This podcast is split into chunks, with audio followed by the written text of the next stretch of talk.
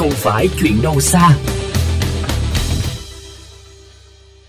Quý vị thính giả thân mến, Văn phòng Ủy ban nhân dân thành phố Hồ Chí Minh vừa có kết luận của Chủ tịch Ủy ban nhân dân thành phố về đề xuất triển khai thí điểm xe đạp công cộng mobile trên địa bàn quận 1. Đây được xem là giải pháp nhằm giảm thiểu tình trạng kẹt xe, ô nhiễm môi trường, đồng thời tăng tính kết nối các loại hình giao thông khác. Mời quý vị thính giả cùng tìm hiểu vấn đề này trong tiểu mục Không phải chuyện đâu xa hôm nay. Vị, với 22 điểm đen về ùn tắc giao thông thì thật không quá khi nói kẹt xe đã trở thành đặc sản của thành phố Hồ Chí Minh vào những khung giờ cao điểm. Lượng phương tiện cá nhân tăng cao mỗi năm, ngoài gây áp lực về giao thông thì còn dẫn đến tình trạng ô nhiễm môi trường ngày càng nghiêm trọng.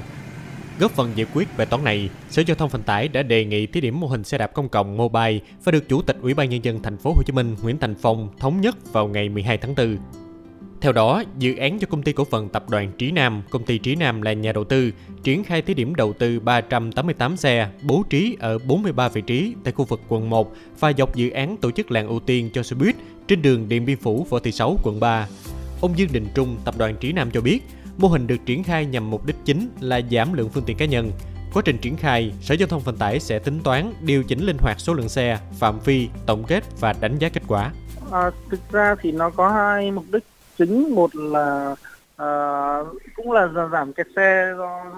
do do chủ trương của chính phủ ấy là giảm cái xe cá nhân đó. Thì là muốn tăng cường cái xe dịch vụ công cộng. Thì cũng là kết nối tất cả những cái uh, tuyến uh, như xe bus này rồi uh, metro sau này có này để kết nối uh, cho người dân có đầy đủ các các phương tiện di chuyển từ điểm A đến điểm B hỗ trợ cái xe buýt và hỗ trợ cái metro. Để họ giảm cái phương tiện cá nhân đi. Xe đạp sử dụng là loại gắn khóa thông minh có tính năng định vị GPS, đóng hoặc mở khóa thông qua kết nối mạng 2G, 3G, 4G hoặc Bluetooth trên di động. Người dùng cài đặt ứng dụng mobile trên điện thoại rồi quét xung quanh tìm trạm có xe cần nhất. Sau đó, khách hàng dùng ứng dụng này để quét mã code mở khóa xe. Sau khi hoàn tất chuyến đi, người dùng đậu xe vào đúng nơi quy định. Giá vé giai đoạn thí điểm được tính theo thời gian 5.000 trên 30 phút, 10.000 đồng trên 60 phút Lo ngại về vấn đề sự cố hỏng hóc khi di chuyển trên đường hay người thuê có ý định không muốn trả lại xe, anh Lê Trung Tín, nhân viên kỹ thuật tập đoàn Trí Nam tự tin khẳng định. Khi mà có vấn đề về uh, sự cố trên trên đường thì là chúng ta uh, có ờ, những cái đội luôn di động ở trong thành phố để hỗ trợ uh, người sử dụng thay thế hoặc là có thể là sửa chữa ngay tại lúc đó còn về việc mất cấp thì hiện tại giờ trên xe luôn có hệ thống năng lượng mặt trời để nạp vào cái hệ thống GPS để định vị và khi mà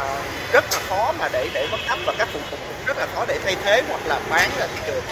Mô hình xe đạp công cộng có lẽ rất hữu ích trong việc giải bài toán kẹt xe và ô nhiễm môi trường. Tuy nhiên, quay lại thời điểm 7 năm trước, mô hình này đã bị chết yếu bởi chưa đáp ứng được hai từ thuận tiện khi triển khai tại thủ đô Hà Nội.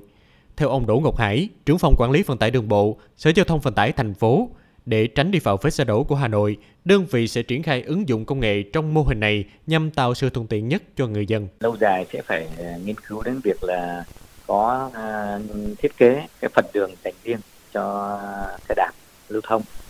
Cái hai là ờ, ứng dụng khoa học công nghệ để làm sao có cái kết hợp tích hợp giữa cái phần mềm của người đi dùng xe đạp với lại cái phần mềm của xe buýt rồi metro rồi của trung tâm giao thông cộng hiện ra quản lý để cảnh báo sớm những cái vị trí mà có uh, tắc hay là có nguy cơ ùn tắc giao thông